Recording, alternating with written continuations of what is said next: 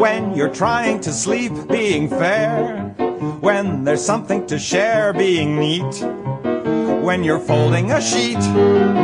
That's mathematics when a ball. 국내 최초, 세계 최초 우주 최강 복격 수학 팟캐스트 조건부.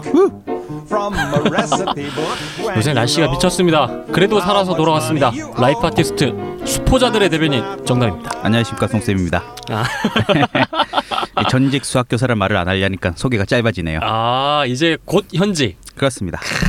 저는 그래도 기대됩니다. 그렇습니까? 예, 당신이 한테 누군가를 또 가르친다고 하는 그것 자체가 음흠. 날 좀 설레게 한다. 적콩무에 쏟을 애정을 거기다 다 쏟겠습니다. 아 그래요. 다 쏟으십시오. 자 아무튼 돌아왔는데요. 저희 오늘 메일 하나 소개하겠습니다. 아요 기분 좋은 메일이었습니다. 이렇게 왔습니다. 정담님 송쌤 응원합니다. 느낌표 빡빡. 안녕하세요. 이제 마흔을 바라보고 있는 여성 사업가입니다. 참고로 미혼입니다. 글을 잘 못 써서 이런 글을 한 번도 써본 적이 없는데 정담님이 매일매일 매일 하셔서 한 번 적어봅니다. 응원해 드리고 싶어서요. 처음엔 제목이 저를 낚았죠. 뭐 진짜 적분이 콩나물 사는데 도움이 된다고 해서 들었죠. 호기심에 에피소드 한 편을 들었다가 어 피보나치가 그런 거였어? 생각보다 재밌다. 이렇게 제대로 낚여서 1편부터 차근차근 듣다가 매니아가 돼버렸습니다. 3편인가 부분에서 송쌤이 어 수학인데 요것 봐라 은근히 재밌네 하면서 빠지고 있을 거다 하셨는데 어 진짜 그런데 라고 대답하게 되었습니다. 중학교 때는 전교 1등도 하고 했었는데 이야, 고등학교 1학년 때부터 수포자가 되면서 아무리 노력해도 오리- 오르지 않는 수학 때문에 나는 머리가 썩 좋지 않았구나 하는 깨달음으로 다른 영역까지도 흥미를 잃어버렸던 시절이었습니다. 아 봐. 고등학교 그러니까. 1학년 후반부터 수포자가 됐대잖아. 진짜 정확하네. 삼각함수. 그러니까. 그럼. 음.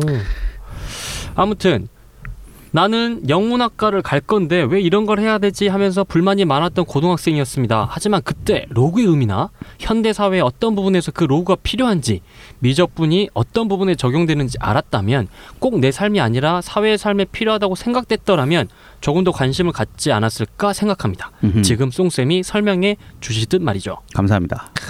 한 번도 수학자의 생애나 그 수학에 대한 발견하는 계기가 궁금한 적이 없었는데 그 내용들이 너무 재미있습니다. 그리고 송쌤이 시니컬하게 말하는 그 서사가 너무 재밌고 그 다음을 너무 궁금하게 만드네요.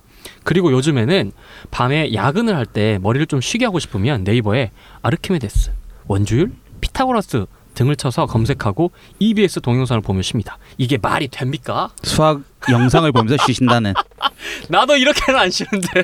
전직 수포자의 말씀이셨습니다. 이야 아무튼 그래서 지금이라도 왜 배웠는지 그것들이 어떤 의미가 있는지 우리 사회에 어떻게 쓰이고 있는지 알려주셔서 너무 감사합니다 정말 요즘은 수학사 책을 사고 싶어 읽을 정도입니다 이렇게 말씀하셨고 존경하고 있습니다 힘내시고요 응원하고 있습니다 정말 감사합니다 더 많은 이야기들 들려주세요 라고 화이팅 적콩무 이렇게 오셨습니다 중략을 하셨네요. 예 너무 길어요 이거 하면 왠지 알아서 편집을 해주실 것 같아서 미리 자체 편집을 자체 했습니다. 편집을 했습니까? 예. 참나. 하여튼 감사합니다. 그러게요. 이런 메일 오면 되게 힘이 좀 됐던 것 같고. 네. 그래서 송쌤이의 행여 한 2주를 쉰다 하더라도 음, 좀 더 기다려 볼 만한 가치가 있다. 음, 내가 이 나 자체를 객관화하기는 되게 어렵지만 음. 그럼에도 그럴 만한 가치가 있었구나. 그래 지난 한 6개월, 7개월이 좀 생각이 나더라고요. 어 그렇군요. 저도 그런 생각 좀 했었는데. 아 그래요? 아 저도 진짜 그런 생각이 들었어요. 왜냐면 댓글에 하도 선생님 잘 가요 뭐 이런 행복했어요 뭐 이런 댓글들이 많아서 가지 마요. 막 이런 어. 아 끝인가 아 그냥 나도 이상하게 그거 보면 아 진짜 끝인가? 어. 끝, 끝나는 건가 어, 그런가? 뭐 이런 생각에서 난 끝 네. 아니라 그랬는데 아 분명 히끝 아니라고 했는데 돌아오겠다고 했는데 아 지금 생각 보면 우리가 언제 누가 박수 쳐주든 뭐 힐난을 하든 뭐 이런 건 상관했나 싶기도 하고요. 음, 그래서 그냥 저희대로 원래 저희가 했던 대로 욕심 다시 빼고 뭐 좀 한 2주 쉬었다가 또 다시 한번 해보는 것도 괜찮을 것 같습니다. 네. 아, 네.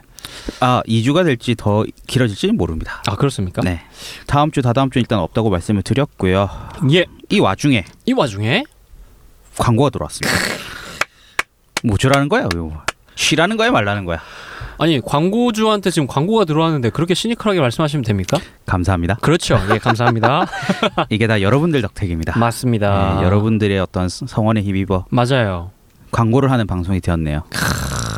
자 요거 이제 광고를 처음 해보니까 어떻게 해야 될지 알 수가 없어요. 그렇습니다. 뭐, 예. 그뭐 보통 이제 팟캐스트 많이 들으시는 분들은 광고하면 이제 멋진 성우들과 화려한 음악으로 이제 아 맞아. CM이 딱 나가야 맞아 되는데 맞아 맞아 맞아. 음, 그냥 간단하게 소개해달라는 식으로 이제 음. 광고주께서 요청이 오셔가지고 예. 광고주님의 말을 잘 들어야 되지 않겠습니까? 맞아요. 저희는 무조건 많이 듣- 잘 듣죠. 음. 예.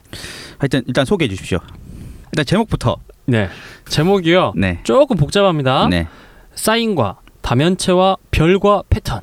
사인과 다면체와 다면체와 별과 별과 패턴. 딱 일단 들어보시면 다면체가 들어가니까 약간 수학책이구나. 아. 그래서 조콩모에 광고했구나. 어. 왜? 국내 최초 수학 팟캐스트니까. 그렇지. 우리 국내 최초, 세계 최초, 우주 최초니까. 수학책 광고할 땐 여기밖에 없다. 그렇지. 라고 말씀하셨어요. 맞아. 이분이 말씀하셨어요. 그렇게. 하여튼 사인과 다면체와 별과 패턴이라는 책이고요. 예. 이게 번역서랍니다. 아하. 국내 최초, 세계 최초, 우주 최초 수학 컬러링북이라고. 아하. 수학 컬러링북. 음, 컬러링북이 뭡니까? 나 모르겠는데. 색칠놀이하는 책. 아하. 그 무슨 드라마에도 맞아 나왔다면서요? 맞아. 디어 마이 프렌드 나왔어요. 음. 디어 마이 프렌드 누가 무슨 책을 했습니까? 김혜자 어. 선생님이 네. 치매에 걸리셨어. 음흠. 그래서 치매 좋다고 하여튼 그런 맥락에서 선물을 해줘. 아 이게 치매 좋아. 아이 그래 시간 보내기 좋다 음. 이거지. 하여튼 이게 컬러링북이라고 해서 예. 여러분들은 책을 이제 복잡하게 막 수학 공식이 나열돼 있는 그런 머리 아. 지끈지끈 아픈 그런 수학 책이 아니고 그럼요. 아니 그런 광고는 저희가 받질 않아요. 수포자들을 위한 아 그럼요. 우리는 수포자 힐링 방송인데 정확하게 정체성을 확고했습니다. 우리는 이상한 그럼요. 꼬부랑 글자가 안돼 기어가는 안돼 안돼 안돼 안돼. 그건 내가 용납이 안 돼. 숫자가 막 많고 막 안 돼. 아, 그런 거 아니고요. 그냥 편안하게 이제 색칠을 하시면서 예. 넘겨볼 수 있는 책인데 이게 과학 저널 사이언스지 그리고 필즈상 수상자인 세드릭 빌라니 등 유수의 언론사와 유명인의 추천을 받은 책이랍니다. 음흠, 되게 화려한 수상 내역이 있네요. 그렇네. 2016년 아카데믹스 초이스 스마트북 어워드 수상, 아하. 아마존 매직 트릭스 부분 베스트셀러, 셀러. 아마존 이달의 도서에 선정이 아하. 됐답니다. 그래요. 뭐 솔직히- 됐다니까 뭐 좋겠지 뭐. 솔직히 많이 와닿진 않는데 아무튼 밖에선 좀 유명한 책이었다. 네, 해외에서는 이제 유명한 책을 아, 아하. 이제 번역을 해서 국내 정식 출간이 됐습니다. 제 생각에는 행여 수학에 관심이 잘 없거나 이게 좀 어색하신 분들도 음, 그냥 색칠하는 거잖아요. 네. 색칠하다 봐 보면 음, 거기에 대한 것들이 좀씩 익숙해지고 그렇죠. 어허, 좀 더 친숙하게 느낄 수 있을 것 같아요. 그리고 이 책을 보시면 네. 사색 정리 어허. 그리고 피보나치 수열 아하, 우리가 했던 거다. 어, 그런 것들도 아하. 우리가 직접 아하. 색칠하면서 놀아볼 수 있답니다. 오, 아니 그래가지고 이게 출판사 소개를 좀 읽어봐야 돼요. 이게 이렇게 왔어요. 네. 이제 멍 때릴 때도 수학적으로 안정기를 맞은 미국 컬러링북 시장에서 주목받고 있는 신개념 수학 컬러링북. 컬러링북 본연의 힐링과 예술적 기능은 물론 지적 추구와 상상력 발휘까지 어느 하나 빠질 것 없는 완벽한 책. 요렇게 왔습니다. 그러니까. 컬러링 북이라는 것 자체가 좀 힐링을 위한 책이지 그럼. 않습니까? 근데 저는 컬러링북 뭐 한 번도 해본 적이 없거든요. 음. 근데 이참에 아마 이 책을 한번 해보고 싶은데 그 음. 이유가 딱 하나 간단해요. 아주 어렸을 때 우리 유년기 시절에는 맞아. 그 크레파스 가지고 음. 그냥 하얀색 도화지에다가 이렇게 저렇게 그림도 그리고 했잖아요. 네. 근데 지금 가만 생각해보면 그게 썩 재밌었던 것 같아요. 음흠. 어, 즐거웠던 것 같고 그런 느낌으로 한번 시도해보면 좋지 않을까 생각이 듭니다. 네. 그러니까 요즘 너무 많은 자극들에 노출되어 있으니까는 그럼 쉴 수가 없잖아요. 맞아요. 가만히 있어도 막 전화기는 울려대고 막 맞아요, 여기저기 맞아요. 소음들은 막 들려오고 뭐 막 음, 그럴 때 난 음. 쉬고 싶다. 그렇지. 요즘같이 더운 날 음, 이 책 한 권 사들고 그렇지. 계곡에 가서 수박 일단 시냇물에 담가놓고 어, 그 다음에 돗자리 탁 깐 다음에 어, 졸졸졸 흐르는 물과 새 어. 소리를 들으면서 어. 컬러링 뭐 무색칠을 하는 거야. 별로 마음에 안 들어. 아니 거기까지 무슨 컬러리북을 가지고 와? 그냥 색칠하는 거지 자연과 야, 함께. 그냥 집에서 잠 안 올 때 그냥 좀 칠하면 되지 뭘 또? 수학이 곧 자연이니라. 에헤 그건 아니라고. 하여튼 뭐 알아서들 하시고요. 아, 참나. 진짜 그건 아닌 것 같아요. 네. 예, 그건 아니에요. 음. 나가서는 아이들과 함께 자연을 만끽하십시오. 저희한테 막 개인적으로 후원해 주시겠다고 이렇게 막 연락 주신 분들도 계신데 예, 정말 저희에게 좀 도움을 주고 싶다라고 생각하시는 분들은 예. 이 책을 그냥 한 권씩 사시는 게 저희한테 후원해 주시는 거다. 야, 네, 이렇게 생각하셨으면 좋겠어요. 아니 그래야 더 아니 이게 야 우리한테 그래도 광고라고 하셨는데 책이 좀 더 잘 팔려야지 어? 또 예. 그러게요. 다른 책도 광고 주시고 이러실 거 아닙니까? 아, 그렇죠. 암튼 한번 생각해 보시죠. 저희 팟캐스트가 수학으로 힐링하고 수학으로 예능하는 프로그램 아니겠습니까?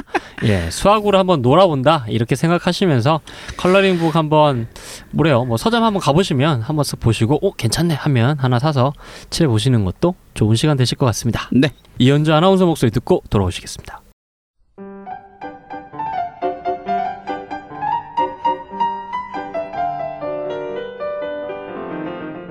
안녕하세요. 이현주입니다.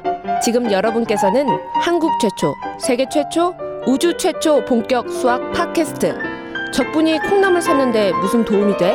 적콩물을 듣고 계십니다.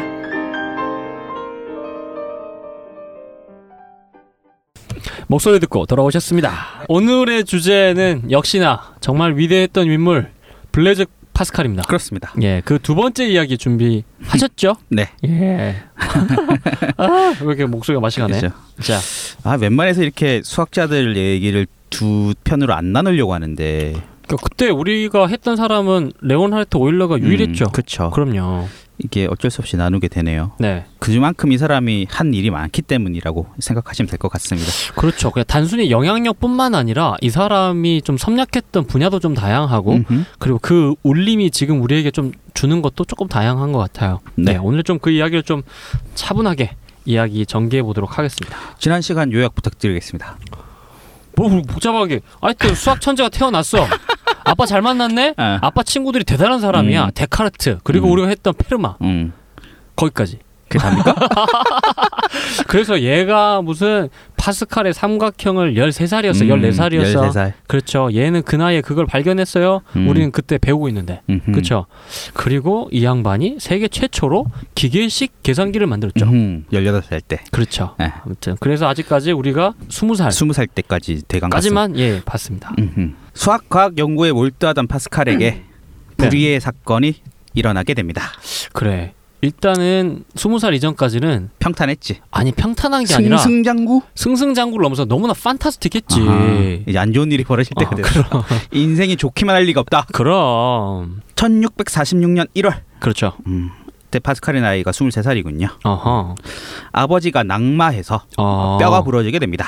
아하. 이 다리뼈가 부러졌다는 얘기도 있고 예. 엉덩이 뼈가 부러졌다는 얘기도 있는데 음흠. 하여튼 뼈가 부러졌답니다. 그래 낙마면 음. 꽤나 큰 부상이겠죠. 음, 당시 파스칼의 집에는 두 명의 손님이 묵었었습니다. 어허. 손님을 이, 묵게 하는 집입니다. 역시 아빠가 부자군요. 그렇지. 음. 근데 그들이 마침 적골사였답니다. 아뼈 맞추는 아, 사람들. 적골사. 음흠. 아하. 이건 마침 잘 됐다 이 말이죠. 오. 그래서 이 두 사람의 적골사가 예. 아버지 병 간호를 하게 됩니다. 어허. 근데 아버지가 이렇게 아파서 누워 있는데 어. 설상가상으로 그렇지. 어려서부터 몸이 약했던 파스칼마저 심한 병을 앓게 된다 이 말이죠. 아 이때 아버지가 낙마해가지고 뼈가 부러져서 안 그래도 병간호를 해야 되는 상황에서 음흠. 파스칼도 아파버렸다. 그렇죠. 음. 집안의 아빠, 네. 그러게. 아들 동시에 아프게 된다 이 말이죠. 뭔가 좀 어두운 그림자가 그렇지. 드리운다. 음. 왜 우리 집에 이런 일이 일어나나? 그러니까 우연히. 어.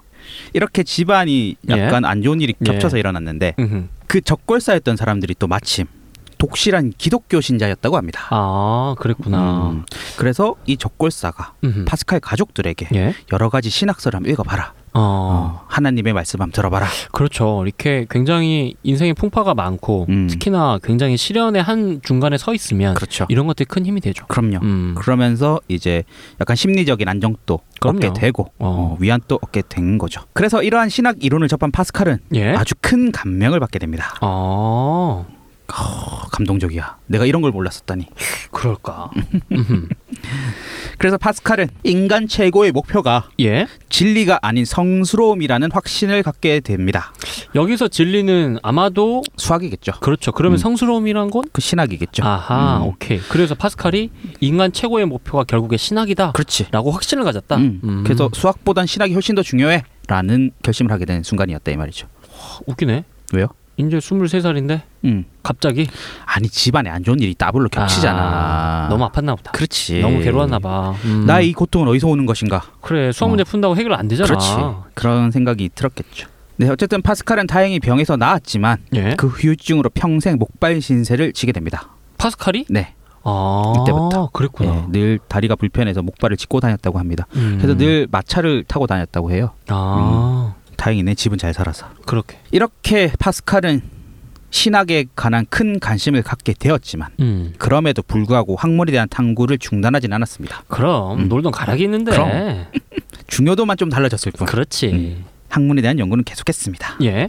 지난 시간에 얘기했던 대기압에 관한 연구가 음흠. 어, 파스칼이 다리를 다치고 난 후 이루어지게 된 것이죠. 아, 그렇구나. 네. 그런데 말이죠. 예. 1651년에 어허. 아버지가 돌연 세상을 떠나게 됩니다. 아, 그러니까 그 사고가 이- 있은 지 5년 정도밖에 안 지났는데 네. 아버지가 돌아가시는구나. 그렇습니다. 음. 아버지가 세상을 떠나게 되죠. 예. 아버지가 세상을 떠나게 되자 파스칼은 큰 심적 타격을 입게 됩니다. 그랬을 것 같아요. 그러니까 파스칼에게 아버지는 굉장히 큰 후원자이자 그렇죠. 진짜 큰 산이고 음흠. 굉장히 왠지 느낌에 원래 아버지하고 약간 갈등이 있잖아요. 아들은 의뢰. 아 그러네 없네 얘는. 어, 얘는 그게 없어. 아빠가 막 그렇지. 페르마도 소개해주고 막 그러잖아. 그럼, 음, 아. 그래서 아마도 크게 타결 입지 않았을까. 음. 게다가 어머니가 안 계셨잖아. 그렇죠. 음. 그리고 이- 사실 파스칼이 약간 신학을 접하게 된 계기가 예. 아빠도 다치고 나도 다치고 음흠. 이런 일이 있어서 이제 하나님께 귀의하는 삶을 살기로 했는데 그렇지. 그런 삶을 살아도 아버지가 또 돌아가셔. 아. 이게 뭐야? 이렇게 생각할 수 있다는 거지. 그렇죠. 이게 뭐야 이거? 아니 그런데 아까 아까는 그렇게 얘기했잖아. 신학이라는 게 확신을 가졌다면서 결국에. 확신을 가졌지만 아버지가 또 돌아가시니까 흔들리는 거지. 아 그래서 그 확신을 버렸어. 인간은 갈 때거든. 아 그렇지. 맞아 맞아 맞아. 흔들렸다. 어. 음흠. 그래서 약간 회의를 아마 가졌을 거라고 전 추측합니다. 예. 왜냐? 왜냐? 아버지가 돌아가시고 나서 네. 이 파스칼이 이제 세속적인 이제 삶에 눈을 뜨게 되거든요. 어 그랬구나. 어. 갑자기 안 하던 짓을 하게 됩니다. 그게 그러니까 무슨 각종 귀족 살롱에 출입하게 됐다. 그러니까. 뭐 이런 이야기. 그쵸? 음흠. 이게 성당, 교회를 찾아다니는 게 아니라 어허. 그건 이제 나몰라라 하고 어. 귀족 살롱에 출입하게 됩니다. 근데 요거는 또 다른 방식으로 해석이 가능해요. 왜요? 원래 예전부터 하고 싶었어. 아빠가 못하게 막은 거야? 아빠 눈치가 보이네. 아하. 참아 못했는데 아버지가 돌아가셔서 옳다쿠나 한 건 아니지만 음. 아버지가 안 계시니까 자연스럽게 그 어릴 적의 욕구가 아. 욕망이 그 심리학하시는 분들이 하는 이야기 있어요. 그 지랄 총량의 법칙이라고. 그렇지, 그렇지. 어렸을 때 그 이른바 막 하고 싶은 욕구들을 막 굉장히 다양하잖아요. 그래, 학교도 안 다녔고. 그러니까. 그 10대부터 또래 애들이랑 논 것도 아니고 이상한 그러니까. 페르마 아저씨랑 토리첼리 아저씨 그렇죠. 토리첼리란다 토리첼리가 데카르트 아저씨랑 데카르트 놀았으니까 그렇죠. 아마도 그런 것에 대한 아마 갈증은 그래. 아마 있었던 걸로 보여져요. 그리고 20대인데 그, 러니까 아직 피 끓는 청춘 그럼 결혼도 하고 연애도 해야지 그, 그렇지 팔팔하잖아. 렇게 봐야 되나? 그럼. 어쨌든 사교계 모임을 마구마구 갖게 됩니다 파스칼에게 이런 면이 있다니 그러게요. 수학자들이 이랬던 적은 없었던 것 같은데 아 저도 그랬던 것 같아요. 음. 수학자들은 실은 그때 당시는 거의 신학자 같은 느낌이고 음. 정말 이렇게 이른바 새님 음흠. 뭐 딱 그 정도지. 그러니까 수학자들은 일단 수학에 딱 눈을 뜨고 수학 연구만 계속하게 되는데 음흠. 파스칼은 워낙 어렸을 때부터 수학에만 계속 공부하다 보니까 학창 시절을 제대로 못 놀아서 음. 늦게 배운 도둑질에 시간 가는지 모른다. 아 이제 마구마구 이제 놀게 되는 거죠. 그렇겠네요. 음. 이 파스칼은 어쨌든 이 사교계 모임을 통해서 젊은 귀족들하고도 친분을 쌓게 됩니다. 예. 그 중에 한 사람이 바로 네. 슈발리에 드 메레라는 사람인데요. 무슨 레스토랑 이름 같다. 슈발리에 드 메레. 어, 드메레. 예. 근데 이 사람은 이게 본명이 아니에요. 아 그래요? 어, 네. 본명은 앙투안 공보라고 불리는 사람인데 음 근데 왜? 이 사람을 좀 기억하실 필요가 있습니다. 아 왜 왜 왜? 왜? 이 사람이 확률론의 발달에 지대한 공헌을 했습니다. 아 도박. 아, 도박사거든요. 그렇구나. 드디어 나오는구나 아, 도박. 아. 아니 분명히 파스칼 하면 도박이라 그랬는데 거의 낚시였어. 이제 나오네. 네. 예, 이 양반이구나. 이 양반이 귀족이자 도박사였다 이 말이죠. 그렇군요. 이 드메레라는 사람을 좀 기억해 주십시오. 예. 도박의 얘기는 나중에 고수 때 좀 하도록 하겠습니다. 아 오케이. 이 시기에 파스칼은 화려하고 호화로운 생활을 누린 것으로 전해집니다. 아 이제 마음껏 논 거야. 아니 그리고 이미 20대 초반에 프랑스에서 굉장히 유명한 이미 유명 인사였고 네, 그렇죠. 그렇죠. 유명한 인사였을 거예요. 음. 수학이든 과학이든 이미 좀 평정을 했던 사람이었기 때문에 그치. 아마 더더욱 그렇지 대접도 않았을까. 받고 막 음, 그렇지. 기다렸겠지 사람들 궁금하잖아. 그렇죠. 네가 대기업 실험을 했다고 아 맞아, 맞아. 설명해줘. 그렇지. 어, 그러면서 막 귀족들하고 막 이렇게 친교를 쌓고 막 춤도 막 추고 막 그렇지 뭐 와인도 어, 마시고. 와인도 한잔 하고 아. 막 아, 여기는 꼬냑인가? 그런가? 한 여인과 사랑에 빠져 결혼할 생각까지 했다고 합니다. 아 연애도 그렇지. 하고. 연애할 때 됐지. 음. 결혼할 생각까지 했다는 말은 뭡니까? 어? 결혼은 안 했다는 거죠. 어, 음. 파스칼은 솔로로 평생 살다 갔습니다. 네. 파스칼은 종교적인 열정이 사라진 듯한 삶을 살았죠. 보시면 알겠죠. 음흠. 종교랑 거리가 멀죠. 그렇죠. 네. 그럼에도 불구하고 학문에 대한 연구는 계속 지속했던 시간이었습니다. 예. 이 시기에 파스칼은 파스칼의 원리를 알아내었고 아, 이 시기에 파스칼의 네. 원리구나. 그 아, 오케이. 브레이크 바른 거 아시죠? 음흠. 예. 그리고 도박사 드메레의 물음에 답하는 과정에서 학률론의 기초를 세우기도 하였습니다. 아니 그 이렇게 보면 음. 이미 이 시기가 우리는 지금 뭔가 마치 잘못된 것처럼 혹은 뭐 사교계 이렇게 뭔가 수렁에 음. 아, 빠진 것처럼 표현하지만 방탕한 생활을 한 것 같. 예, 근데 그렇지도 않네. 그러니까 일단 종교랑 약간 거리가 멀어졌다는 아, 느낌이죠. 그렇죠. 그 예. 포인트만 좀 잡으시면 될 것 그리고 같아요. 파스칼에게 어떤 수학과 과학의 연구는 음흠. 일이 아니야. 아, 맞아. 놀이야 이건. 맞네. 놀이 수준으로 가야 이런 거 하는 거지. 그렇네, 그렇네. 그리고 막 네로라는 각종 사람들이 다 몰려들 거 아니야. 음흠. 그래서 파스칼이 이 기적 파티에서 도드라지는 법은 뭐겠어? 아, 그렇네. 그거밖에 없네. 어, 더 멋진 연구를 하는 거지. 그렇지. 얘가 뭐 더 어. 잘생겼을 것 같지도 않고. 그래서 여자한테 좀 인기 좀 끌어보려고 아. 파스칼의 원리란 걸 발표하고 막, 뭐 실험을 하고 보여주고 막. 어떻게 연애도 좀 해보려고 하면 원래 음악 하는 거예요. 그래서 얘가 결혼할 뻔한 거구나. 그렇지. 시를 쓰든지 음악을 하든지 노래를 부르든지 했어야지. 그렇지. 저번에도 한번 얘기했잖아. 그래. 파리넬리는 거세당해도 여자들 들끓 듯만 그러니까 이쯤 되면 송쌤이 한 번 더 고민해 보셔야 돼요. 종목을 바꿔야 되나? 그렇지. 내가 결혼해야 될 거 아니야. 결혼하고 싶다며. 음악 교사. 그렇지. 음악 어때? 늦지 않았어. 지금이라도 다시 시작해볼까? 어, 어, 괜찮아. 그래요. 뭔 소리 하는지 모르겠네요. 넘어가시죠. 야, 예. 네, 이렇게 파스칼이 사교계 활동에 집중하던 차 예. 1654년 네. 또 사건이 하나 터집니다. 어떤 사건? 파스칼은 다리가 불편해서 늘 마차를 타고 다녔죠. 예. 파스칼이 탄 말이 곱비가 풀려서 다리 난간으로 돌진하게 됩니다. 아이쿠야. 다리 난간 돌진해서 추락하게 되는 거죠. 어허. 그래서 파스칼은 큰 부상을 입게 됩니다.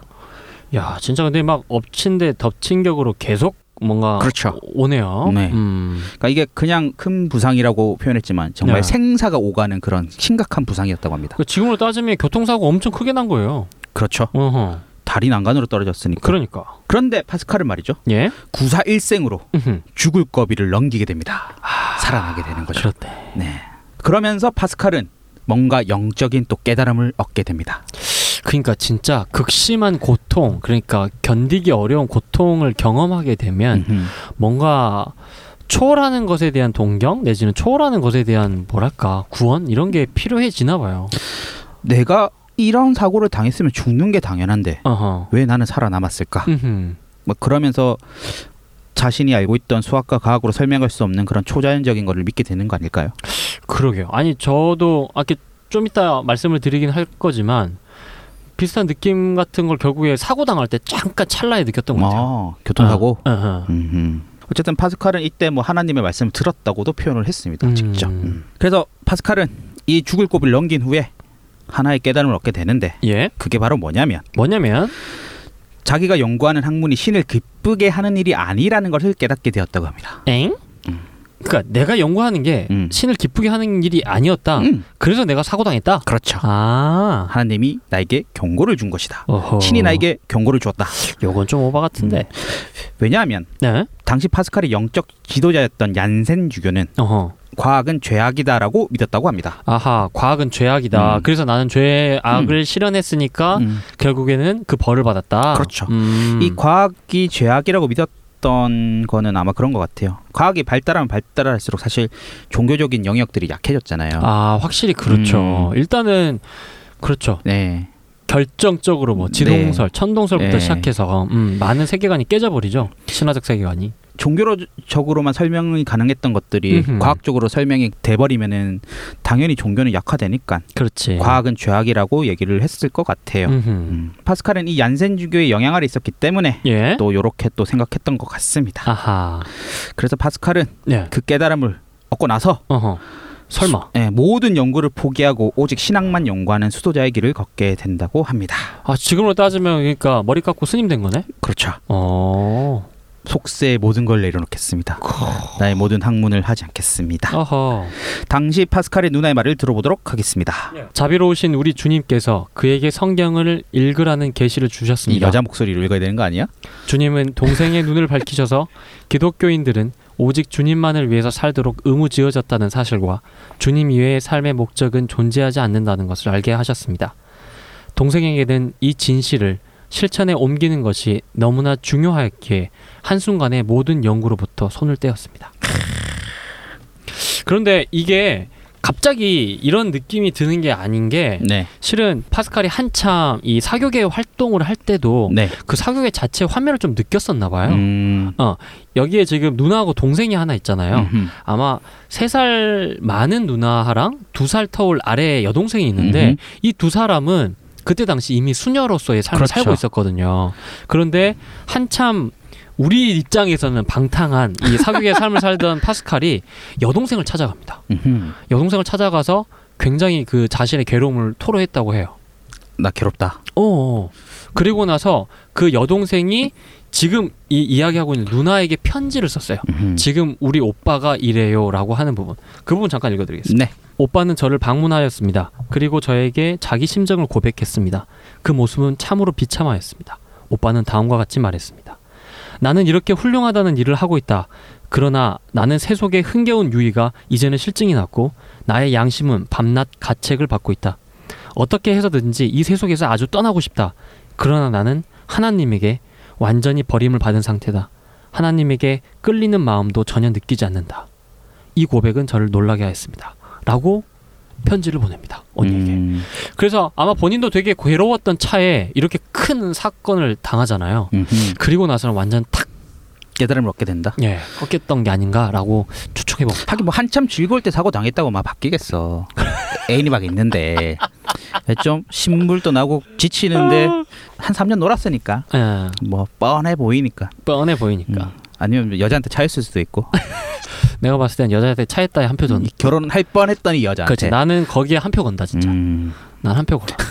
그래서 수도자의 길을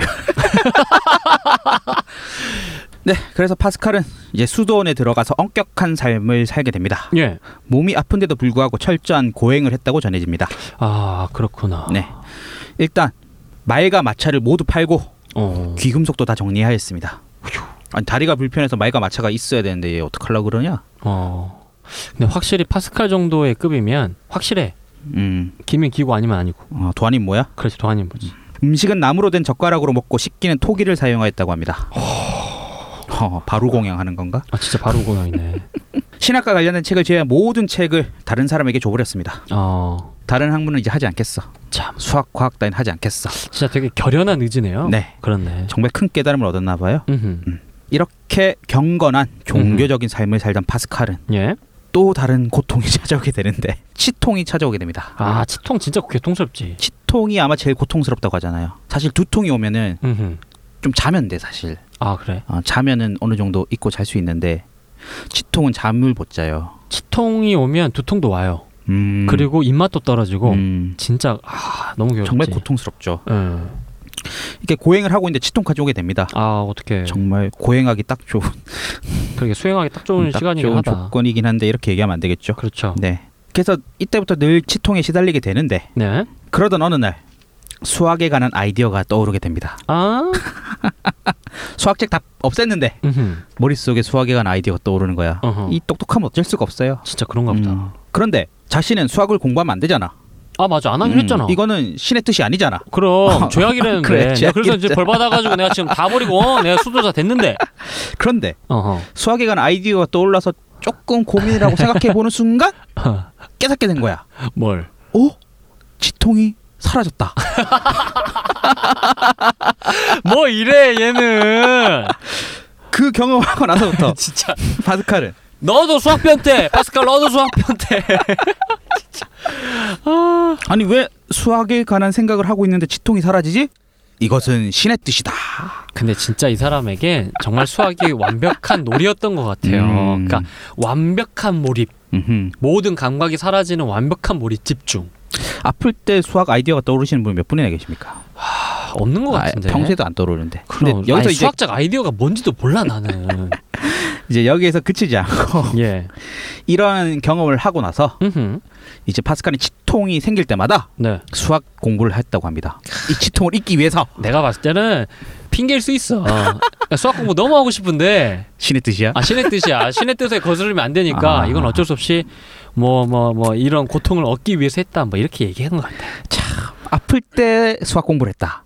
말이 돼? 고, 통을 잊기 위해 수학 공부를 아니, 했다. 그러니까 수학 좋아하는 당신도 이해됩니까 이게? 좀 말이 안 되죠. 그지 말이 안 되잖아. 이거 봤을 때는 내가 저번부터 얘기했는데 뭔가 이렇게 각색한 흔적이 있다니까. 이 음. 파스칼은 인생이 좀 각색이 된 것 같아. 근데 수학 공부 하지 말라는 것도 신의 뜻이고 또 수학 공부를 하라는 것도 신의 뜻이고 그 신의 뜻은 과연 뭡니까? 나야 모르지. 음, 음. 알겠습니다. 하여튼 이런 얘기, 정말 유명한 얘기죠, 이 얘기. 그럼요. 이때 파스칼이 연구했던 분야가 사이클로이드였다고 합니다. 사이클로이드 어디서 많이 들어봤는데. 그 우리 베르누이 형제 얘기할 때 했습니다. 어 그게 무슨 원이 무엇이 어쩌고저쩌고 무엇이 어쩌고저쩌고. 기억이 안 나는군요. 전혀. 어 되게 애매한데. 미끄럼틀 생각하라 그랬잖아요. 미끄럼틀, 미끄럼틀. 아 미끄럼틀. 네. 미끄럼틀의 출발 지점과 도착 지점을 고정했을 때 어허. 미끄럼틀을 어떻게 만들어 가장 빠른 최단 시간에 내려올 수 있을까? 아. 일직선으로 미끄럼틀을 만드는 게 낫나? 어허. 위로 볼록하게 만드는 게 낫나? 아 맞아 밑으로 이렇게 살짝 아, 꺼지는 게 아. 낫나 아 맞다 맞다 맞다 맞다 그게 바로 사이클로이드라고 그랬죠. 그럼요 사이클로이드. 나처럼 진짜 진정으로 수학을 싫어하고 별로 안 좋아하면 한 열 번 얘기해줘도 기억이 잘 안나예 이제 파스칼의 이유 삶은 이제 종교적 투사의 삶입니다. 음. 종교적인 투사의 투사의 삶. 음. 삶 뭘 또 뭘 뭐 왜 또 투사야 네, 이걸 좀 파스칼의 삶을 이해하기 위해서 음. 당시 상황을 조금은 볼 필요가 있습니다. 아 그래요 네. 루터의 종교 개혁 아십니까? 예 우리 방송에서 몇 번 얘기한 것 같은데. 그럼요 종교개혁 네. 음, 많이 나왔어요 종교개혁. 음흠. 루터의 종교 개혁 이후로 기독교 네. 내에선 예수회라는 단체가 생기게 됩니다. 그렇죠 1534년 네. 성 이그나티우스 로욜라라는 로욜라 사람이 세웠는데요. 어허. 이 예수회가 추구했던 어떤 가치가 뭐냐면 음흠. 진정한 신앙인은 골방에서 기도를 하는 것이 아니라 예 전 세계로 나아가 교육과 선교를 하는 것이라 역설했습니다. 그런데 예수배 자체는 음. 전 세계적으로 뭐가 유명하냐면 네. 교육으로 유명해요 아 그래요? 어 음. 그래서 학자들이 많아요 음. 어 대학자들이 많아 그 이게 1534년에 생겼으니까 그럼 아, 꽤 역사도 오래됐네요. 굉장히 깊죠. 그러니까 이들이 뭘 하는지는 아시겠죠. 그럼요. 널리 널리 선교를 해라. 그렇지. 전 세계로 떠나라. 그럼 음. 하나님의 그 뜻을 알리고 그렇지. 그 미션을 알리는 거죠. 음. 음. 그래서 이런 예수회는 우리나라에도 들어왔습니다. 그럼요. 1954년 한국에 들어와서 음흠. 1960년 음흠. 서강대학교를 세우게 됩니다. 그렇군요. 예, 이 서강대학교가 이 예수회가 세운 학교죠. 맞습니다. 그래서 예수의 활동이란 게 어찌 보면 이제 외부로 나가서 선교하고 교육하고 이건데 음흠. 이러한 활동에 집착하다 보니까 본디 종교적인 활동 영적 구원보다는 음흠. 실적에 집착하게 되는 거야. 아, 네 얼마나 많이 가서 신도 끌어왔어? 음. 어. 뭐 이런 걸로. 야 내가 10개국 가서 선교하고 왔어. 아, 그래. 야 내가 지금 뭐 선교하고 온 만난 사람만 지금 100명이야. 어. 이렇게 외형적인 실적에만 집착하게 되는 거야. 아. 그 본디 있던 하나님의 말씀을 공부하는 거랑 좀 거리가 멀게 아, 돼버린 그렇죠. 거지. 어, 이 얘기 또 처음 듣네요. 음. 음. 그래서 이런 예수의 활동에 이제 비판하는 또 종파가 하나 생겼습니다. 예, 예. 그게 바로 얀센파라는 곳- 아, 건데요. 그래서 아까 그 파스칼의 정신적인 지주. 네, 아하. 이 얀센파, 네. 얀센도 사람 이름이겠죠, 그쵸? 뭐. 얀센파인데 이 얀, 파스칼이 얀센파에 속해 있었다고 합니다. 음흠. 그래서 이 예수의 활동을 얀센파가 비판하니까 예. 둘 사이가 사이가 좋을 리가 없지 않습니까? 그렇지. 어, 그래서 갈등이 생기게 됩니다. 예. 이 얀센파와 예수의 사이 갈등이 점차 심해지게 되자 예. 이제 로마 교황청이 음흠. 중재를 하든지 음흠. 뭐 싸움을 붙이든지 뭐 음. 뜯어 말리든지 해야 되는데 그럼. 예수의 손을 들어주고 아. 얀센파를 이단으로 지목하게 된다 이 말이죠. 야, 그럼 이단의 지목이라고 하는 건 완벽하게 그 집단으로부터 추출당하는 건데. 그렇죠. 그지. 음. 근데 왜 로마 교황청이 예수의 편을 들었을까? 아마 예수가 돈을 많이 벌었겠지. 아, 그랬을까? 전 세계적으로 영향력을 확장하니까. 음. 근데 얀센파는 그냥 우리는 골방에 처박혀서 기도를 해야 된다는 삶이잖아. 음, 그러니까 그지. 철저한 수도적인 삶을 요구했으니까. 음, 그게 돈이 음. 될 리가 없잖아. 음, 그렇지. 아, 음, 당연한 거다 이 말이죠. 제 생각엔 자, 그렇습니다. 그런 거 보면 얀센파하고 음. 수학은 잘 어울린다. 그런가요? 일단 돈 안 되잖아. 그래서 파스칼은 얀센파인가? 아, 그런가 봐. 음. 그래서 이렇게 얀센파가 이단으로 몰리게 되자 예. 파스칼이 여기에 이제 가만히 있지 않습니다. 어허. 어. 파스칼은 시골의 한 친구와 예수의 신부님들에게 보내는 편지라는 글을 발표하게 됩니다. 그러니까 시골의 한 친구와 음. 예수의 신부님들에게 보내는 편지. 네. 그러니까 예수의 신부님은 이해가 되는데 시골의 한 친구를 왜 같이 묶었을까? 이 한 친구도 신부님이랍니다. 아, 음. 그랬구나. 그러니까 자신의 친구한테 편지 형식으로 이제 쓴 글에서 그렇죠. 이제 조목조목 따박 그렇지. 따박 이제 반박하는 글을 쓰게 되는 거죠. 이 정확하기로는 또 둘째가라면 또 서럽지 우리 파스칼이. 네. 어, 내가 이걸 어떻게 다 포기하고 들어왔는데. 그럼 네, 내다 던졌는데 그거 다 죽었어 이제. 음, 몸도 안 좋은데. 그럼 그래서 이 글을 통해서 예수의 로마 교황청을 비판하게 되고요. 예. 이 글에는 말이죠. 네. 음, 자신들의 종교적인 목적이나 정치적인 이익을 위해서 살인까지 용납한다는 예수회에 대해 이렇게 충고하는 내용이 있다고 합니다. 어허. 생명의 위협을 받지 않는데도 명예나 재산의 상실을 두려워하여 살인을 허용하거나 묵인하는 법률은 결코 없습니다. 신부님, 신앙이 없는 사람들도 그렇게 하지는 않습니다. IS가 좀 이 글을 봤으면 좋겠네요. 그렇네. 음. 하여튼 점잖게 어떤 충고하는 멘트였죠. 예. 파스칼의 이러한 노력에도 불구하고 이 책은 금서목록에 오르게 됩니다. 예. 그리고 얀센파에 대한 종교적 탄압은 더욱더 심해지게 되죠. 어허.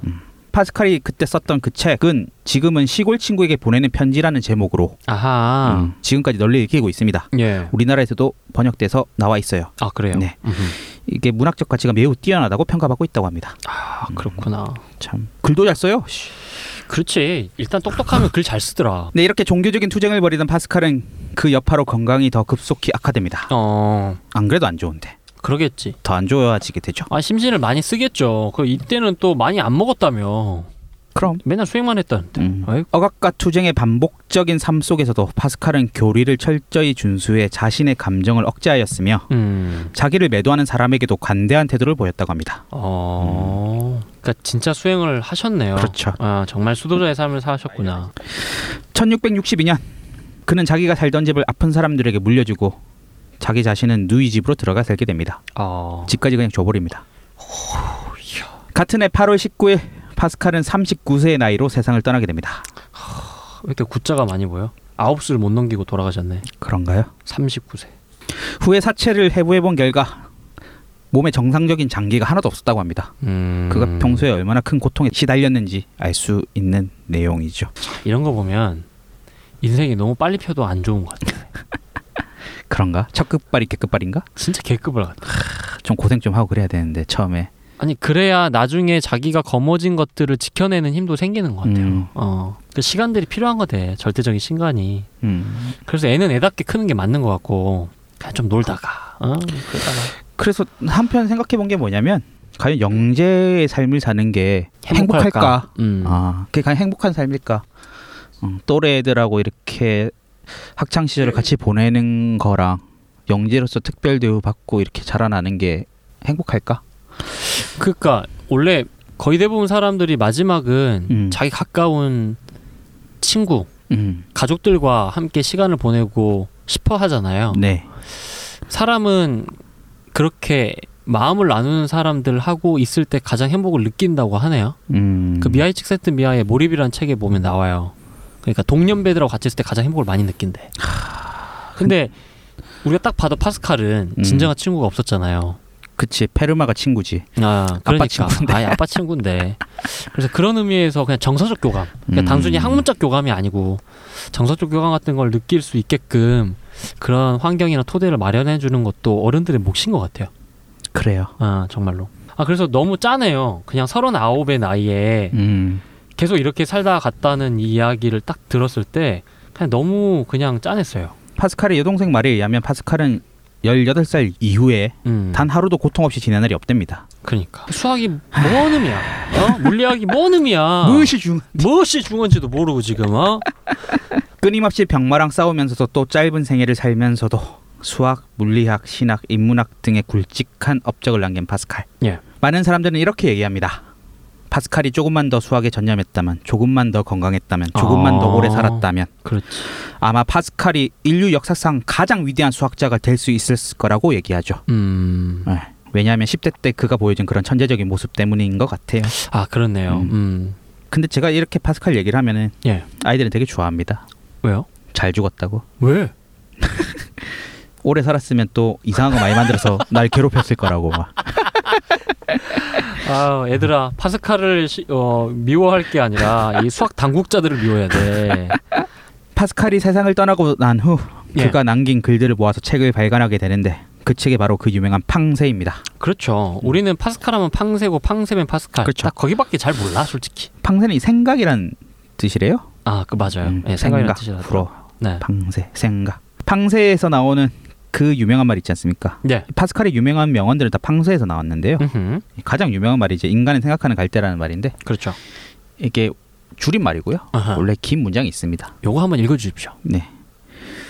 근데 이 얘기가 음흠. 자기 자신한테 하는 얘기 같더라고 나는 어제 글을 쓰면서 저도 반드시 자기 아. 자신한테 하는 이야기라고 생각이 이거 들어요. 아. 지한테 하는 소리 같더만. 당연히 지 원래 책은 모든 글은 자기한테 하는 이야기야. 그래? 나한테 하고 싶은 얘기라는 거야? 아니야. 그렇지. 결국에 자기한테 하고 싶은 이야기가 나오는 거지. 음, 네.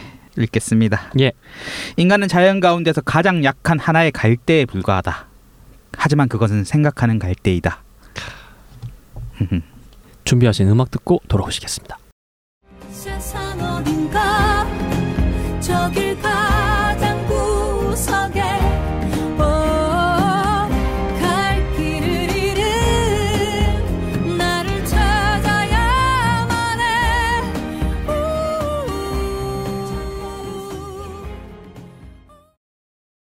음악 듣고 돌아오셨습니다. 자, 오늘의 고우수는 말입니다. 네, 도박 얘기를 하려고 합니다. 지금 어? 고등학교 수학 이야기 시간에 지금 도박 얘기를 한다고요? 아주 뭐랄까 자극적인 도박은 절대 없습니다, 여러분. 그때 당시 뭐 포카를 했겠습니까? 뭐 블랙잭을 했겠습니까? 뭐 섰다를 했겠습니까? 고소를 했겠습니까? 근데 그게 되게 오래된 거 아니었어요? 포카 이런 건? 포카를 언제부터 했을까? 어, 나는 엄청 오래된 거라고 생각했는데. 그런가? 왜냐면 뭐 여왕도 나오고 막 아, 그래서. 그렇구나. 아닌가? 모르겠다. 하여튼 여기서 나오는 도박은 그 정도 수준은 아니니까요. 네. 그냥 편하게 들어보시면 되겠습니다. 그러니까 우리 방송 좀 이상해요. 왜요? 복권하고 막 도박하고 그게 다 수학이니까 뭐 그렇구나. 아니 저 그래가지고 저번에 제가 연금 복권 되면 드린다 그랬잖아요. 음. 됐어요. 얼마 천 원. 아, 그래서 그거 바꿔가지고 되면 또 줄게요. 계속 바꿔요. 아, 계속 바꿀게요. 근데 20%는 세 게임 했는데 아. 한 게임 됐어요. 그래요. 어휴, 아. 잘했네. 쉽지 않은데. 음. 아, 참. 아무튼. 자, 그래서 오늘 이야기는 도박인데 네. 좀 차분하게 한번 들어보시죠. 어, 수학의 한 분야인 확률론. 확률론 아십니까? 확률론. 음. 그렇죠. 확률 통계 제일 네. 싫어했어요. 그렇죠. 음. 근데 이 확률론은 놀랍게도 도박 때문에 처음 생겨나게 됩니다. 아, 그러니까 도박의 확률론을 적용한 게 아니라 네. 도박, 도박, 때문에, 때문에 확률론이 생겼다고. 그렇습니다. 예전에는 수학자들이 확률론에는 별 관심이 없었어요. 아. 근데 도박 때문에 생겨났다. 거의 유일하게 돈이 될 수 있는 분야네. 아. 이 돈 걸리니까 관심을 갖겠다 이 말이죠. 옛날 영화 중에 이거 하나 있었던 것 같아. 뭐요? MIT 공대생들이 아~ 카지노 가가지고 돈 따는 이야기, 그지? 맞아. 뭐 그 있었던 영화 것 있었어. 같은다. 맞아요.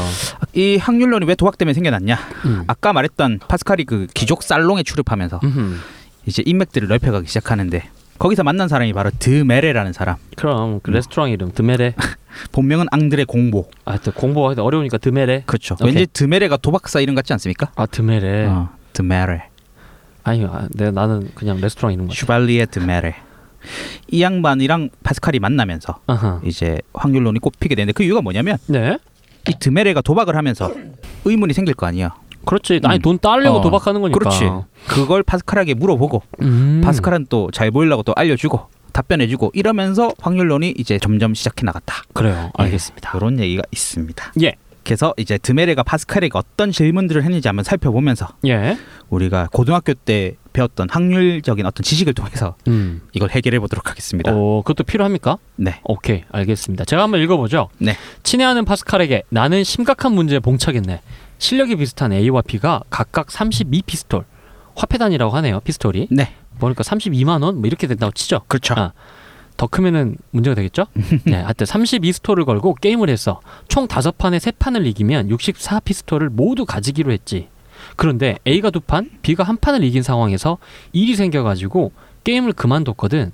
다시 돈을 반씩 나누면 두 판이나 이긴 A가 너무 억울할 것 같고 A에게 64피스톨을 다 주면 B가 앞으로 이길 수도 있으니 공평하지 않는 듯하네.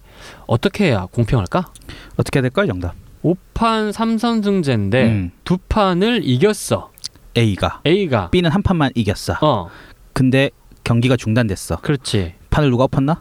아 모르지 그거 경찰이 들이닥쳤나? 에이 이럴 땐 어떻게 나눠야 될까 음. 이게 이제 문제가 생겨서 이제 파스칼에게 물어보게 됩니다. 그러니까 되게 산술적으로는 5판 음.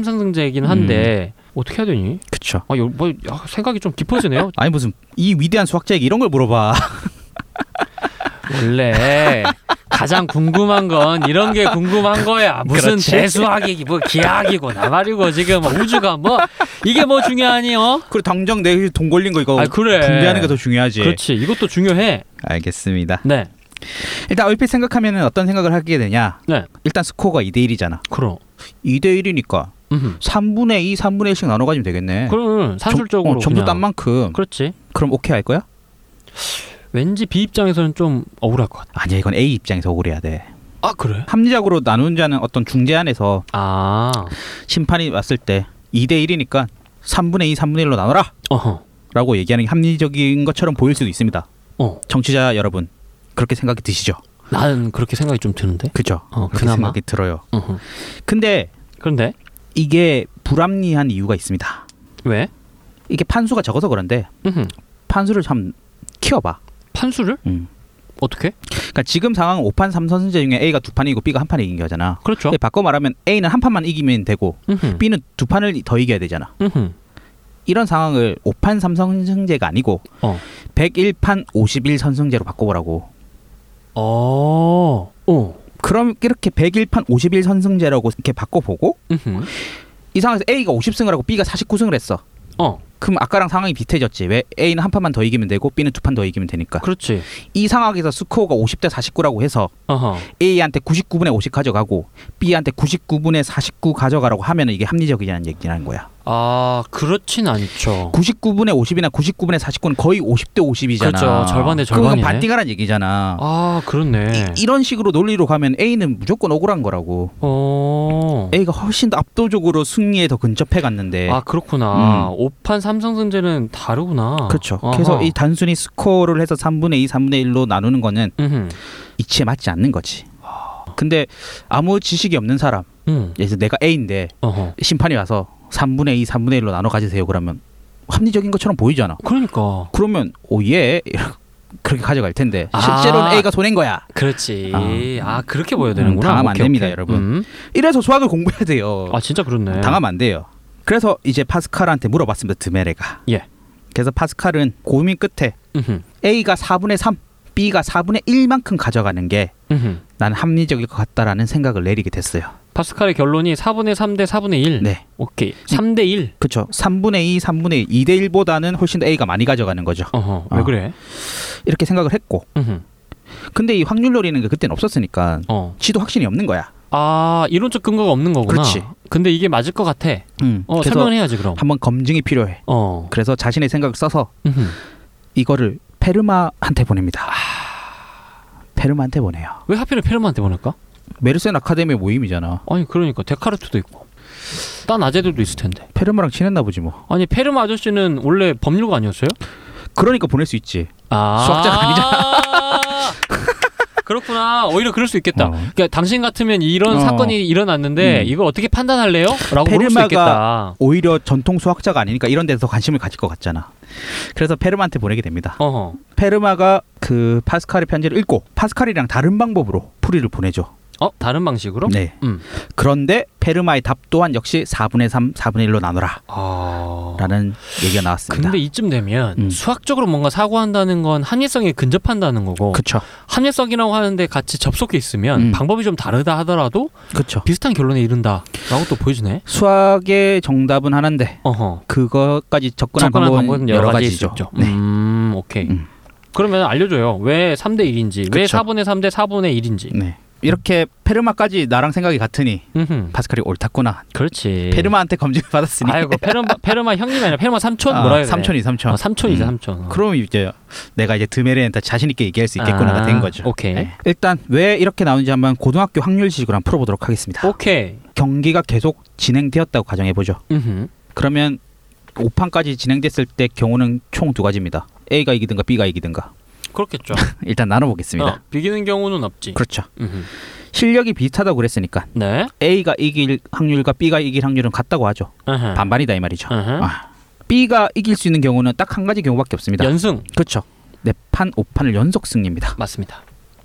그럼 B가 네 번째 판, 다섯 번째 판을 연속으로 승리하려면 예. 일반 네 번째 판을 승리해야 다섯 번째 판을 가져갈 수 있지 않습니까? 맞습니다. 일단 네 번째 판을 승리할 확률이 2분의 1. 아 그냥 네. 그렇네 이분의 반반이잖아. 아하. 그러면서 동시에 다섯 번째 판 또 이겨야 되니까 또 2분의 1. 이분의 일. 그래서 2분의 1 곱하기 2분의 1에서 아하. B가 이길 확률이 4분의 1이 되는 거죠. 오케이. 예? 음. 그러면은 A가 이길 확률은 당연히 4분의 3분의 3 3이지. 어. 이게 A 아니면 B가 이길 이게 거잖아. 있다. 오케이. 어, 뭐 끝이죠 뭐. 두 개 합은 1이어야 되니까. 네. 음흠. 그래서 4분의 3, 4분의 1이라는 결론이 나왔다 이 말이죠. 아 그래서 3대 1로 나눠 갖는다. 네. 음. 근데 이게 확률론의 시작이 됐다. 네. 오. 드메레는 네. 이렇게 파스칼한테 편지를 보내고 재미를 봤습니다. 어. 또 물어봐야지. 아, 뭘 또 물어봐. 자꾸 물어봐야 됩니다. 그런가? 드메레는 말이죠. 요런 내기를 해서 돈을 좀 벌었다고 하는데요. 어떤 얘기? 한 개의 주사위를 네 번 던져서 음. 육의 눈이 한 번이라도 나오면 음흠. 드메레가 돈을 따고 예. 한 번 또 안 나오면 어허. 상대편이 돈을 따는 내기를 주로 했다고 합니다. 예. 자 생각해봐. 주사위를 네 번 던져서 육의 눈이 한 번이라 나오는데 돈을 걸래 한 번도 안 나오는데 돈을 걸래 나온데 도는 걸래. 왜? 일단 봐봐. 6의 눈이 나, 한 번이나 나오는 확률 6분의 1이잖아. 음, 그럼 네 번을 던진대. 음. 6분의 1보다 더 높은 거 아니야? 근데 사람들이 어떻게 생각하냐면 어. 주사위의 경우에서는 총 여섯 가지야. 그렇지. 육은 한 가지 경우밖에 없고 나머지는 다섯 가지 경우나 있잖아. 어. 하나가 나올 확률이 많을까 다섯 개가 나올 확률이 많을까? 다섯 근데- 아니, 다섯 그런- 개가 나올 확률이 많은데 당연히 많지 어, 압도적으로. 그걸 한 뭐 한 네 번 던진다고 해서 아. 뭐 그게 다섯 개가 어. 계속 나오겠지. 나- 뭐 이렇게 생각하는 거야 얼핏 생각해서. 아, 어. 그렇게 생각할 수도 있겠구나. 그러니까 드메레가 돈을 따는 거지. 그래서 사람들이 다들 안 나온다에 돈을 건다 이 말이죠. 아. 오케이, 오케이, 음. 오케이, 오케이. 그러면 실제로 음흠. 우리 드메레가 음흠. 왜 돈을 많이 딸 수밖에 없었는지 아, 그걸 확률적으로 어, 계산을 계산해 보겠다. 해보자는 거야. 어. 오케이. 일단 육의 눈이 한 번 또 나오지 않을 확률을 음. 계산해 보자고. 오케이. 이건 뭐야? 처음 던졌을 때 6이 안 나오려면 6분의 5, 그렇죠. 음, 6개 중에 5개 음흠. 곱하기 두 번째 던졌을 때도 안 나올 확률 6분의 그러니까 5. 곱하기 6분의 5, 버게 6분의 5, 그치. 버게 6분의 5, 버게 6분의 5. 6분의 5의 전체의 4제곱인 거죠. 그렇죠. 음. 그걸 실제로 계산해 보면 1296분의 625가 나오고 예. 약 0.48이 된답니다. 백분율로. 어, 48%. 아, 그러니까 나올 확률이 52%로 더 많네. 그렇죠. 아하. 그러니까 일단 나오는데 거는 게 맞다 이 말이죠. 아, 근데 그냥 경험칙상으로 음. 우리 어렸을 때 부르마블 같은 거해 보면 음. 여기 솔찬히 자주 나와. 그러니까 내가 내가 또 간절히 원할 때 꼭 또 나와 줘요. 그건 너의 그 느낌적인 느낌인 거고. 아, 느낌적인 느낌인 거고. 네. 수학적으로 표현하면 이렇다. 그래서 드메레가 52%의 확률로 더 높은 쪽에 항상 돈을 걸어서 아하. 돈을 땄다고 합니다. 이렇게 도박사들하고 내기를 하면 안 돼요. 아, 그러니까 이 수학적인 수준이 이럴 때로 우리가 돌아가가지고 뭔가 하면 돈 벌 수 있는 일이 많을 텐데. 음. 그러네. 지금의 지식을 갖고 네. 그렇지. 이때를 가서 이때로 돌아가가지고. 돈을 따는 거야? 뭐 설계를 어. 막 하는 거야? 어. 이제 드메레의 본격적인 질문이 이제 나옵니다. 네. 드메레는 이제 아까 얘기했던 한 개의 주사위 네번 전자 육의 눈이 한 번이라 나오는 이 내기를 해가지고 음. 솔찬히 돈을 땄습니다. 오케이. 근데 이 똑같은 레파토리가 반복되니까 음흠. 사람들이 이제 더 이상 승부를 걸어오지 않는 거지. 딱 사이즈 보니까 어. 얘만 따. 그렇지. 나는 안 따. 음. 아. 그래서 좀 바꿔야 될 필요가 있겠다. 음흠. 그래서 레파토리를 좀 바꾸게 됩니다. 오케이. 어떻게 이제 바꿨는데요? 주사위를 이제 두 개를 활용하게 되는 거죠. 아까 하나 가지고 했구나. 어, 머리를 약간 좀 굴렸어. 이상하다. 음. 하나 가지고 우리가 이게 얼마나 재미없어. 근데 약간 비슷합니다. 아 그래요? 음흠. 이제 어떻게 바꿨냐면은 예. 아까는 주사위를 네 번 던졌는데 네. 이젠 주사위를 24번 던집니다. 24번이나 던져? 어휴, 발 아프겠네. 어, 그러니까. 두 개의 주사위를 24번 던져서 음. 둘 다 6이 나오는 눈이 한 번이라도 나오면 드메레가 따고 아하. 아니면 상대편이 따는 이런 얘기를 했습니다. 어떨 것 같습니까? 일단은 66이 나오는 건 쉽지 않죠. 근데 24번을 던진다. 24번 던져 66 한 번 안 나올까? 아, 그렇게 생각할 수 있으려나? 자, 두 개의 주사위를 던질 때 나오는 경우에서는 총 36가지. 어, 36가지, 36가지. 그 중에 66은 딱 아. 한 딱 가지. 음. 한 가지, 36분의 1을 24번. 4번. 아, 저 예, 아리까리하죠. 아리까리 아리까리하죠. 아리까리. 저저또또너 나를 또 또 또 어떻게든 한번 엮어 보려고 또. 음, 까리까리하죠. 아. 이 드메레가 왜 이런 누- 내기를 생각했냐면 예.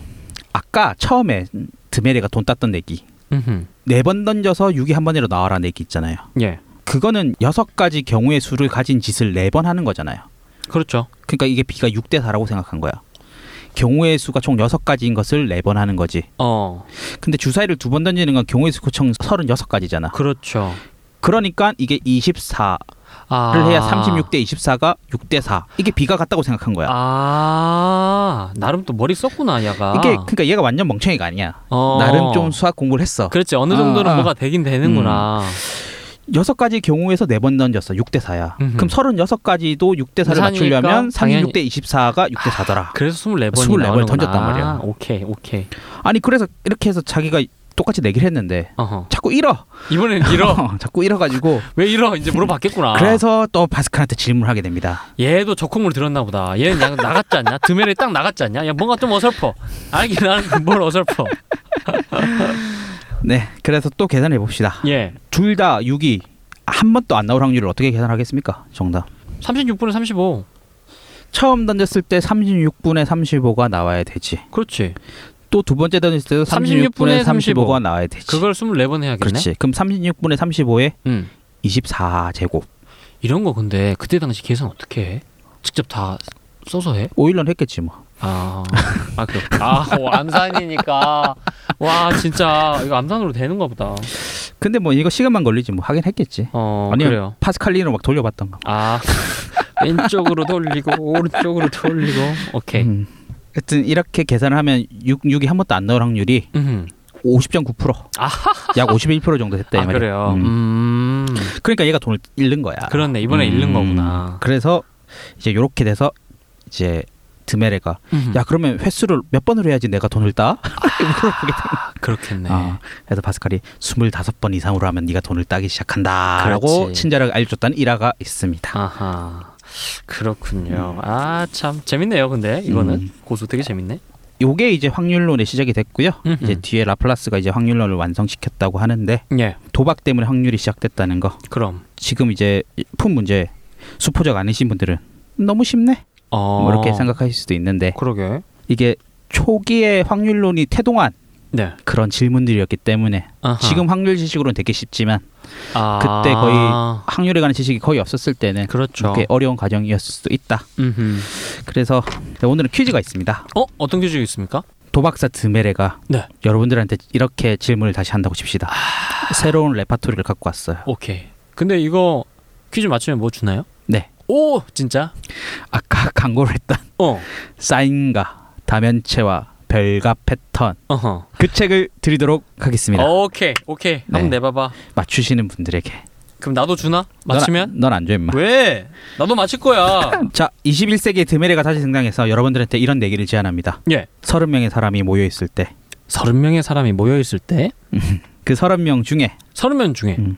생일이 똑같은 사람이 생일이 똑같은 사람이 존재한다의 걸레 존재하지 않는다의 걸레 다시 서른 서른 명의 명의 사람이 사람이 있- 있는데 네. 그 중에 음. 생일이 똑같은 사람이 음.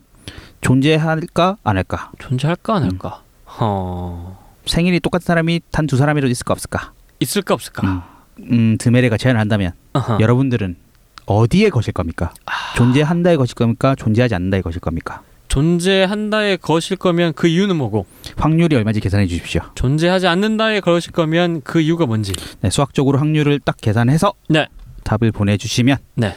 풀이를 보고 네. 음, 상품을 드리도록 하겠습니다 사람들 선정해가지고 네. 그렇죠. 사인과 다면체와 별과 패턴 예 이란 책을 드리도록 하겠습니다 그래요 알겠습니다.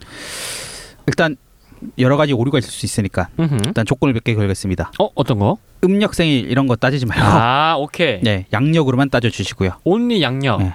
그리고 생일의 총 경우에서는 366까지로 해주십시오. 366? 네, 왜? 우리는 365일이잖아. 2월 29일도 생일입니다. 아 알겠습니다. 네. 알겠습니다. 알겠습니다. 그래서 366까지 경우, 음흠. 와 366가지 경우 중에 30명밖에 안 되는데 생일이 똑같은 사람이 있을까? 없을 것 같은데. 하여튼 그걸 풀어주시면은 예, 될 것 같습니다. 예. 아, 오늘 어떻게 들으셨습니까? 아, 이제 오늘 방송이 지나면 한 2주 정도 저희도 휴식기를 거치는데요. 아, 뭐 저희도 뭐 작은 이별, 예, 작은 쉼 요거 좀 거치도록 하겠습니다. 네, 더 좋은 내용으로 그러니까 더 건강해져서 아, 돌아오도록 하겠습니다. 국내 최초, 세계 최초 우주 체감 목격 수업 팟캐스트 적공무 지금까지 라이프 아티스트 스포자들의 대변인 정담이었습니다. 송쌤이었습니다. 다시 돌아오겠습니다. 감사합니다. counting sheep when you're trying to sleep, being fair, when there's something to share, being neat, when you're folding a sheet. That's mathematics when a ball bounces off. a